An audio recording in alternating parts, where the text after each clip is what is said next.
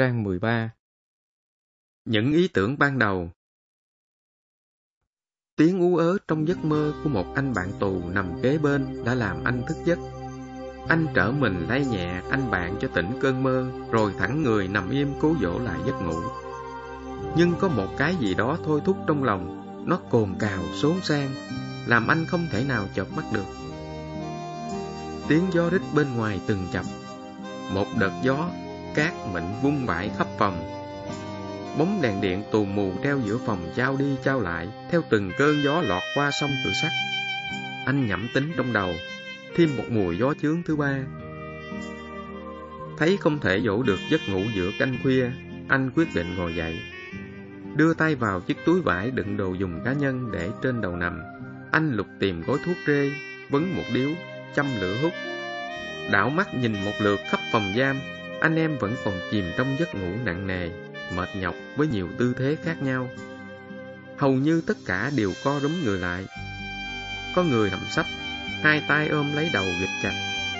Có người lại nằm nghiêng, cuộn tròn như con tôm luộc. Có người nằm ngửa, hai tay ôm chặt ngực vân vân. Không một người nào có được dáng nằm thoải mái, dù cho hôm qua và cả một ngày dài trước đó, họ đã phải cố hết sức lao động, khổ sai cực nhọc những trận đòn roi bất chợt và vô cớ đã tạo cho họ một phản xạ thường trực, ngay cả trong giấc ngủ, phải bảo vệ những phần hiểm yếu trên cơ thể mình. Hút xong điếu thuốc, không còn lý do gì để anh có thể tiếp tục ngồi mà tránh được cặp mắt cú bò của những tên tù gian do địch cài vào để theo dõi. Đánh phá tổ chức trong nhà tù, anh uể oải nằm xuống, gác một tay lên trán, anh miên man suy nghĩ sinh ra và lớn lên ở vùng giáp ranh giữa hai miền của đất nước, lại là vùng biển, trong anh như chứa đựng cả bản chất của hai miền. Cái cơ cực của giải đất cực Nam Trung Bộ anh từng nếm trải từ tấm bé. Anh lại mang trong người tư tưởng hào phóng, bộc trực của người Nam Bộ và ngư dân luôn lên đên trên sóng biển. Hình ảnh quê hương với biết bao người thân và cả một quãng đời sôi nổi hào hùng lần lượt hiện rõ trong anh. Như bao người dân quê anh, Bình Tuy, anh chỉ mong có được một cuộc sống an bình bằng chính sức lao động của mình. Ruộng đất không có được bao nhiêu, lại là loại làm mười hưởng một, bởi ông trời một năm chỉ cho được vài cơn mưa chưa đã khác. Mưa chưa thấm đất, kế tiếp là những đợt nắng cháy da, rồi cát biển cứ lấn dần vào đất liền từng năm một, nhìn mà đau xót. Anh chỉ trông chờ vào những chuyến ra khơi trong mùa biển lặng cách mạng tháng 8 bùng lên khi anh vừa 17 tuổi. Như bao thanh niên thời ấy, anh bị cuốn hút vào cao trào cách mạng. Ngày đêm, anh xếp hẳn công việc gia đình để theo các chú, các anh. Lòng anh hân hoan, rộn rã khi cảm thấy chính mình đang làm cách mạng. Anh không hiểu nhiều gì về cách mạng, chỉ cảm nhận một điều, cách mạng là một dịp đổi đời. Tây rồi Nhật không còn nữa, các ông chánh tổng, hương lý, hương quản đều run sợ cách mạng vân vân. Còn những người nghèo như anh đều phấn khởi tham gia. Bay nhảy chẳng được bao lâu thì quân Pháp trở lại với những trận càn quét, bắn giết, đốt phá xóm làng. Anh thoát ly gia đình, tham gia kháng chiến và đã từng nếm trải nhiều gian khổ, cơ cực như tất cả đồng đội ở vùng cực Nam Trung Bộ này. Chín năm đằng đẵng trôi qua dưới bom đạn của quân thù nhiều đồng đội của anh lần lượt hy sinh, riêng anh vẫn lành lặn. Hiệp định Geneva được ký kết. Quê anh là điểm tập kết các lực lượng quân chính để chuẩn bị xuống tàu ra Bắc, nhưng anh được học tập và phân công ở lại miền Nam. Đồng đội anh được lên tàu trong sự lưu luyến tiễn đưa của bà con các vùng phụ cận anh cũng muốn gặp gỡ anh em dù trong giây phút ngắn ngủi để nói đôi lời từ biệt và hẹn nhau trong dịp trùng phùng sau hai năm như nội dung hiệp định mà các bên đã thỏa thuận ký kết. Nhưng rồi, do yêu cầu công tác, anh không được thỏa mãn mong ước của mình. Anh phải rút vào hoạt động bí mật, ngăn cắt ngay cả đối với đồng đội, đồng chí. Phút tiễn đưa lịch sử ấy đã không có mặt anh. Sống giữa rừng cây lỗ chỗ, vết bơm đạn của quân thù, anh chăm chú nghiên cứu từng điều khoản của hiệp định, từng kế hoạch cụ thể trong những ngày sắp tới. Ở vùng đất Bình Tuy này, bọn tề điệp đều biết khá rõ về anh. Bám trụ ở ngay mảnh đất này chẳng khác nào chui vào rọ. Anh phải chuyển địa bàn về Hàm Thuận, nơi vẫn có người quen, nhưng cũng nhiều kẻ lạ. Một thân một mình giữa quê hương cũng không làm anh bỡ ngỡ, bởi với sức trai, anh có thể làm bất cứ việc gì để kiếm sống, tạo một vỏ bọc an toàn để tiến hành công tác. Hơn một năm trời xuôi ngược như con thôi, không một nơi ở nhất định, anh cảm nhận có một cái gì khang khác, đầy bất trắc sẽ xảy ra. Bà con vẫn tốt với anh, bởi biết anh từng là một cán bộ Việt Minh, nhưng trong đôi mắt và cử chỉ của họ có một cái gì vừa xa xăm vừa hốt hoảng mỗi lần gặp anh. Anh phải cố giấu tung tích của mình, hạn chế tối đa các lần gặp gỡ. Theo quyết định của tổ chức, anh tạm dừng mọi hoạt động, cố tạo một cuộc sống bình dị, chân chất bằng công việc lao động bình thường. Tin tức về những đợt đánh phá tổ chức cách mạng, bắt bớ những người từng tham gia kháng chiến chống Pháp đưa vào trại tập trung, những buổi lễ tố cộng, phong trào cách mạng quốc gia vân vân dồn dập đưa tới, làm anh băn khoăn khó xử. Chắc chắn kẻ địch sẽ mò đến anh. Anh sẽ bị bắt, bị tù đầy. Có những phút giây anh bỗng thấy rùng mình khi nghĩ đến điều đó. Những cán bộ cách mạng quốc gia Ban chỉ đạo tố cộng lại chính là những người đã từng tham gia kháng chiến đánh Tây. Nhiều kẻ anh biết mặt, biết tên và chắc họ cũng biết về anh. Có những lúc anh muốn trốn chạy lên rừng, tìm về căn cứ cũ, nhưng nhiệm vụ buộc anh phải bám đất, bám dân, gây dựng lại cơ sở phong trào. vả lại, dù có lên rừng cũng chẳng còn ai. Tất cả đã chuyển địa bàn, ra sống hợp pháp, vân vân. Việc phải đến đã đến. Hôm đó là ngày 13 tháng 10 năm 1956, anh đã bị địch bắt giam. Địch đã biết rõ anh là người tham gia kháng chiến, nhưng lại hoàn toàn mù tịch về việc anh được phân công ở lại miền Nam, cũng như hoạt động của anh kể từ khi Hiệp định Geneva được ký kết. Chúng chỉ còn biết mua chuột và tra tấn để Hồng tìm ra tổ chức. Rồng rã mấy tháng trời chịu đựng biết bao nhục hình, đòn roi, anh dẫn một lời khai là người tham gia kháng chiến cũ, đánh tay giành độc lập cho tổ quốc. Nay đã có hiệp định hòa bình, thực dân Pháp rút khỏi nước ta, anh đã trở lại cuộc sống bình thường, chí thú làm ăn. Địch không tin, nhưng không thể moi thêm được gì nên tống anh vào lao xá phan thiết với tội danh Việt Minh nằm dùng cùng bản lý lịch. Họ và tên Võ Văn Trân tự Võ Văn Minh năm sinh 1928. Quê quán đăng Kê, Hàm Thuận, Bình Thuận. Tên cha mẹ, ít chết, Nguyễn Thị Thà chết. Cơ quan Bắc, Công an Hàm Thuận. Nghề nghiệp, làm biển. Tình trạng gia đình, độc thân. Một thời gian sau, anh cùng với số anh chị em đồng cảnh bị chuyển ra nhà lao Nha Trang và bị lưu đài ra côn đảo đúng sáng ngày 30 tháng 4 năm 1957. Tàu cập bến, anh bị một trận đánh phủ đầu, những cú đạp bất thần làm anh té nhào xuống biển, ướt như chuột. Lại thêm một trận đòn đón tiếp từ cầu tàu cho đến lao hai. Rồi một trận đòn cân não diễn ra làm cho anh em không có thời gian để trao đổi và thống nhất hành động phân hóa cộng sản, quốc gia. Một chuỗi ngày lưu đài vừa mệt mỏi, kiệt sức là phải đối đầu ngay với thủ đoạn nham hiểm chưa từng có của kẻ thù là tấn công thẳng vào tư tưởng chính trị tù nhân. Như nhiều đồng đội lúc bấy giờ, anh cảm thấy choáng váng, phân vân. Thái độ của bọn chúa đảo và đám tùy tùng, trong đó có cả những tên tù, thường phạm, càng làm tăng thêm tính mang rợ, hải hùng của chốn địa ngục trần gian côn đảo. Những hiểu biết mơ hồ của anh về nhà tù nổi tiếng khắc nghiệt dưới thời thực dân Pháp, với hàng hàng lớp lớp xương tù, bây giờ đã trực diện với anh. Anh đã bước qua cầu tàu, bước trên con đường đá, ở trong một nhà giam kiên cố bằng đá. Đâu đâu anh cũng cảm thấy đẫm máu tù, máu những bậc tiền bối và của chính đồng đội anh hôm nay. Tận sâu kín trong tâm hồn, anh cảm thấy cái chết đang lởn vởn chung quanh, chưa có lúc nào trong quá trình chiến đấu giữa chiến trường đầy bom đạn anh lại có thời giờ nghĩ về cái chết như lúc này. Anh chưa biết những ngày sắp tới sẽ ra sao, chỉ liên tưởng đến chốn ngục tù giữa biển khơi, nơi tận cùng của tổ quốc với một bầy quỷ dữ đội lốt người. Lúc nào mặt cũng hầm hầm sát khí, trên tay luôn là hèo may, gậy gọc, sẵn sàng giáng xuống đầu, xuống lưng những người tù trong tay không có chút gì để tự vệ. Nhưng rồi kẻ thù cũng không cho anh và đồng đội của anh có thì giờ suy nghĩ để lựa chọn lấy quyết định cuối cùng.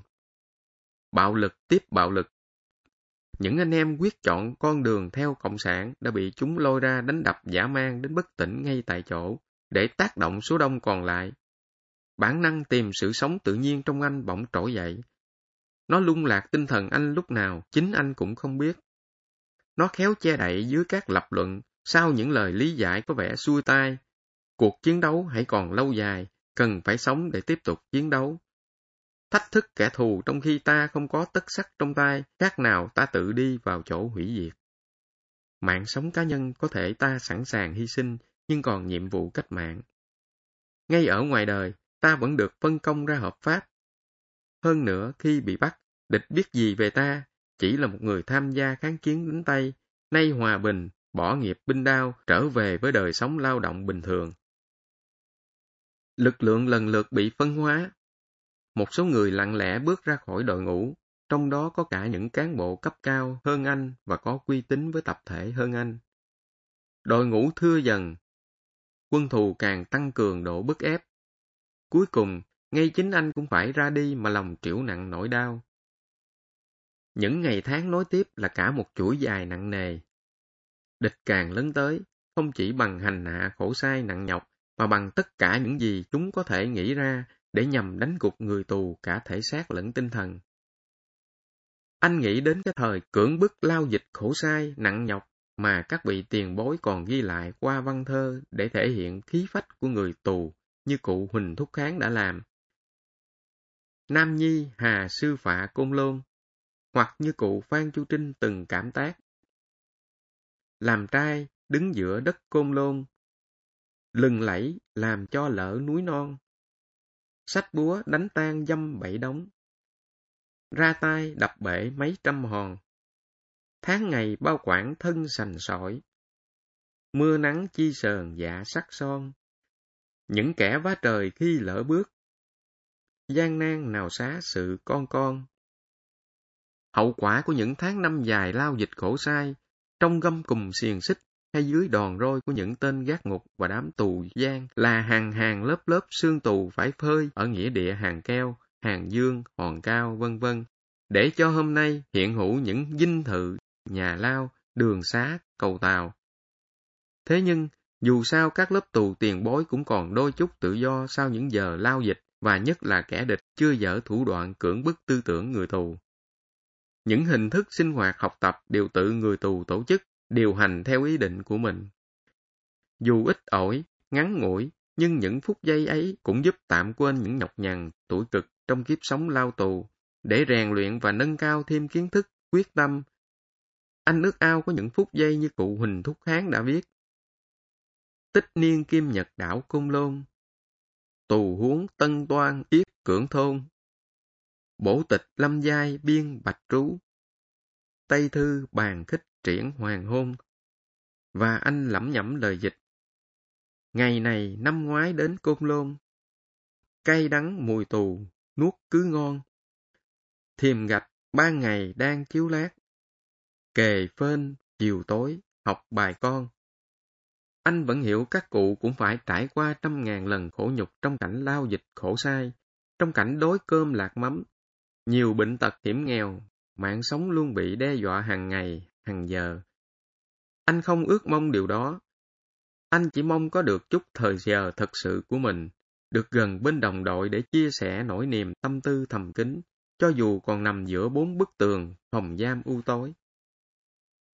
Cùng là chốn ngục tù côn đảo, cũng những phòng giam này, chỉ cách mấy năm, hai chế độ đọa đầy rất giống nhau về mức độ siết bóp, bóc lột giả man nhưng lại khác nhau ở mức độ tấn công tiêu diệt ý chí, tư tưởng tù nhân. Bọn thầy chú hậu bối bao giờ cũng ác độc và tinh thâm hơn cả quan thầy tiền bối của chúng. Anh không hình dung nổi sự hy sinh, những cái chết bi thương, hào hùng của các bậc tù tiền bối thời thực dân Pháp. Nhưng từ hai năm nay, anh đã tận mắt chứng kiến sự rùng rợn, khốc liệt của ngục tù côn đảo. Hằng ngày, cứ mỗi chiều xuống, khi mặt trời vừa khuất sau dãy núi, hắt những tia nắng cuối cùng lên nền trời xám ngắt, là một đoàn tù lủi thủi khiêng những thay tù khô đét được bó dội bằng hai chiếc đệm vàng, rách nát kẹp thêm bảy thanh tre, chậm rãi tiến về phía nghĩa địa Hàng Dương. Dẫn đầu là một bó đuốc lập lòe từ những cán chổi cùng, thỉnh thoảng lé bùng lên trong cơn gió mạnh. Sau cùng là một tên trật tự mang cuốc. Đường đất gập ghềnh, chiếc quan tài bằng điểm rách đưa theo bước chân người. Nó trông nhẹ tên, cơ hồ tưởng có thể tan biến vào cõi hư vô. Chỉ còn lại trong tâm trí đồng đội cùng đôi dòng trong quyển sổ tù chết với một lý do vô cùng đơn giản, bệnh chết, và một mô đất sơ sài giữa nghĩa địa trước khi mùa nắng đến. Bởi chỉ trong một mùa nắng, các nấm mồ hầu như không còn để lại dấu vết gì, bị gió, cát vùi lấp sang bằng. Hàng tù khổ sai về muộn, im lặng cúi đầu tiễn biệt đồng đội, chờ cho đám ma tù lặng lẽ diễu qua, họ mới lê bước chân nặng nề trở về phòng giam, để rồi phải tiếp tục đối mặt với những cực hình thường trực. Hai năm trời, những đám ma tù liên tục diễn ra một cách thầm lặng trước mắt anh như một điệp khúc. Nhưng đó mới chỉ là những cảnh tượng anh được chứng kiến. Còn những ngày, những lúc anh không nhìn thấy được thì sao? Có lẽ cái thấy của anh chỉ là một phần rất nhỏ thực trạng đau thương ở ngục tù này. Anh không hiểu được có bao nhiêu đồng đội đã ngã xuống, chỉ sơ bộ nhẩm tính cũng đã tới nhiều trăm rồi. Rồi đêm đêm, hòa trong tiếng gió, tai anh văng vẳng nghe tiếng kêu từ bên kia bức tường lao một. Sếp ơi, sếp, phòng X có người chết. Anh tật tự ơi, phòng Y có người chết, phòng rách có người đang hấp hối, vân vân. Những tiếng kêu xé lòng trong đêm vắng được đáp lại bằng sự im lặng độc ác và những đám ma tù vào chiều hôm sau. Nhiều đêm anh còn nghe những tiếng huỳnh huỵch và tiếng kêu đứt quãng, những trận đòn khốc liệt để cưỡng bức người tù cộng sản phải ly khai. Mỗi tiếng động, tiếng kêu la như một mũi dao xuyên thấu tim anh. Anh thấu hiểu những cơ cực của đồng đội bên lao một đang chịu đựng. Đó là giới hạn cay nghiệt tột cùng mà bọn cai ngục có thể nghĩ ra để bắt người tù phải chịu đựng. Một sự đối xử vượt trên cả tội ác ở thế kỷ này. Nó là sản phẩm của một chính sách trả thù tàn bạo, đã đẩy hàng trăm, hàng ngàn người tù vào cảnh sống không một chút gì gọi là của con người. Hàng tháng, rồi hàng năm, những người tù không thấy được một giọt nắng hay một hơi gió thoảng. Những vật phẩm mà tạo hóa đã hào phóng ban phát cho dạng vật để duy trì sự tồn tại trên thế gian, giờ lại bị kẻ thù độc chiếm làm phương tiện rúng ép khuất phục người tù chính trị. Vâng, ở Lao Một, một ngục tù giữa chốn tù ngục côn lôn, nơi mà mọi nhu cầu tối thiểu của con người đều bị tước đoạt, bị cắt xén tối đa, làm cho người tù phải chết dần, từng đường gân, thớ thịt và độc ác hơn nữa là sự tác động tư tưởng, làm cho thần kinh căng thẳng, chẳng một chút dừng. Ấy vậy mà hàng trăm, hàng ngàn đồng đội của anh em vẫn hiên ngang bám giữ vị trí, quyết không lùi, dù anh em đều biết có thể ngay hôm nay mình sẽ gửi thay nơi giữa chốn đảo xa này. Rõ ràng là một cuộc đối đầu quá ư kỳ lạ đối với những người chưa nếm trải cảnh tù đầy. Bạo lực, cực hình, đọa đầy, chết chóc vẫn không khuất phục được lòng tin và quyết tâm của những con người vì dân, vì nước. Họ vẫn tồn tại vì họ đã giữ được niềm tin vào thắng lợi cuối cùng. Họ là những con người hết sức bình thường, chiến sĩ bình thường, chiến đấu thầm lặng ở một chiến trường đặc biệt, không có chút gì để tự vệ. Họ chiến đấu vì uy danh của đảng, dù có một số đông chưa phải đảng viên. Họ chiến đấu vì tự bản thân họ đã mang trong người dòng máu truyền thống Việt Nam, một dân tộc chưa bao giờ biết phục ngoại bang. Chính họ là những đồng đội từng cùng anh chiến đấu. Vậy mà anh, chỉ trong một phút không kiên định được tinh thần chiến đấu đã bị địch tách ra khỏi đội ngũ. Anh ân hận, tự dằn vặt mình về sự đánh mất phần phẩm chất cao quý nhất của người tù. Nhiều lần anh nung nấu ý định sẽ vươn lên đòi lại vị trí của chính mình. Vị trí của người tù chống ly khai cộng sản ở Lao Một, nhưng anh lại cảm thấy ớn lạnh nơi xương sống. Anh đã đánh mất chỗ dựa vững chắc là sức mạnh của tập thể. Bây giờ một thân, một mình, đương đầu với bạo lực khốc liệt. Anh thấy trước sự hủy diệt của bản thân. Và nữa, chính anh em bên Lao Một đã có một số người lần lượt ra đi trước bạo lực của kẻ thù. Có cách nào tốt hơn không? Suốt bao năm tháng, anh tự nghiền ngẫm để tìm lời giải đáp. Một tia hy vọng lóe lên khi đảo ủy phổ biến kế hoạch làm chùa. Ghi chú, kế hoạch làm chùa, tiếng lóng anh em dùng để chỉ kế hoạch cướp tàu, chiếm đảo, giải thoát cho anh em cốt cán lao một về đất liền do đảo ủy đề ra. Anh dồn hết tâm trí cho ngày lịch sử ấy, ngày anh được sổ lòng, chấm dứt chuỗi đời cay đắng, uất hận. Thế nhưng kế hoạch làm chùa bị địch phát hiện. Một số anh em nòng cốt đã bị bắt nhốt xà liêm, hầm đá, bị tra tấn đánh đập dã man Anh hay đã dũng cảm hy sinh. Số bị bắt vẫn giữ vững tinh thần. Địch bất lực, không lần ra đầu mối, nhưng kế hoạch cũng đành bị phá sản. Như nhiều anh em đồng cảnh, anh xót xa khi nghĩ đến thân phận của mình. Cuộc sống vật chất trong cảnh tù đầy ở Lao Hai, những ngày khổ sai nặng nhọc anh vẫn xem thường. Nhưng những đêm học tập chính trị quả là một cực hình ghê gớm. Phải ngồi im lặng để nghe địch xuyên tạc những gì ta tôn thờ, những mục tiêu lý tưởng mà vì nó ta đã một thời không tiếc máu xương. Những mục tiêu không chỉ của riêng anh, của đồng đội anh giữa ngục tù mà của cả dân tộc. Nhiều lúc anh đã cắn răng, cố không nghe những lời địch xuyên tạc và cả những lời của những tên tù giam cố lập công để tìm cái sống cho bản thân. Thế nhưng anh đành bất lực.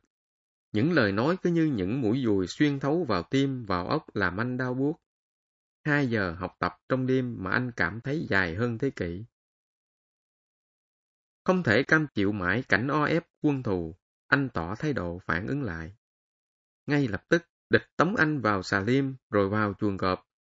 Bốn tháng ròng, anh phải chịu đựng biết bao đợt tra khảo cực hình, còng xiềng, cúp nước, bớt cơm vân vân. Mới có bốn tháng mà anh đã trơ xương, ghẻ chóc đầy người, đi đứng không còn vững nữa. Cuối cùng, địch đưa anh về lao hai, xung vào sở củi. Lại phải chứng kiến bao cảnh đau lòng trong uất hận. Phải ngồi im, chịu đựng sự tra tấn tư tưởng sau một ngày dài khổ sai nặng nhọc. Rất nhiều đêm như đêm nay, anh thao thức mãi. Không có chứng cứ để kết án nhưng địch vẫn giam giữ và lưu đày anh. Ngày về vẫn mờ mịt, mà dẫu có được tự do, với tư thế này anh càng ân hận. Biết ăn nói thế nào đây? Có muôn ngàn lý do biện bạch, nhưng anh không muốn mình phải dối lòng lần thứ hai. Cuộc sống mười phần thì hết chín phần phải gửi thay ở côn đảo rồi. Dù chết cũng phải tìm cái chết cho xứng đáng nhưng còn một ngày sống phải sống sao cho trọn vẹn. Hoặc là trở lại lao một, hoặc là tìm cách vượt đảo về đất liền. Không thể trông chờ sự ban ơn của địch, dù khi ta bị địch khuất phục. Anh cố hít một hơi dài như để tự khẳng định những ý nghĩ tích cực đã đến với anh vừa qua, đúng vào lúc tiếng kẹn báo thức của nhà lao đổ dồn.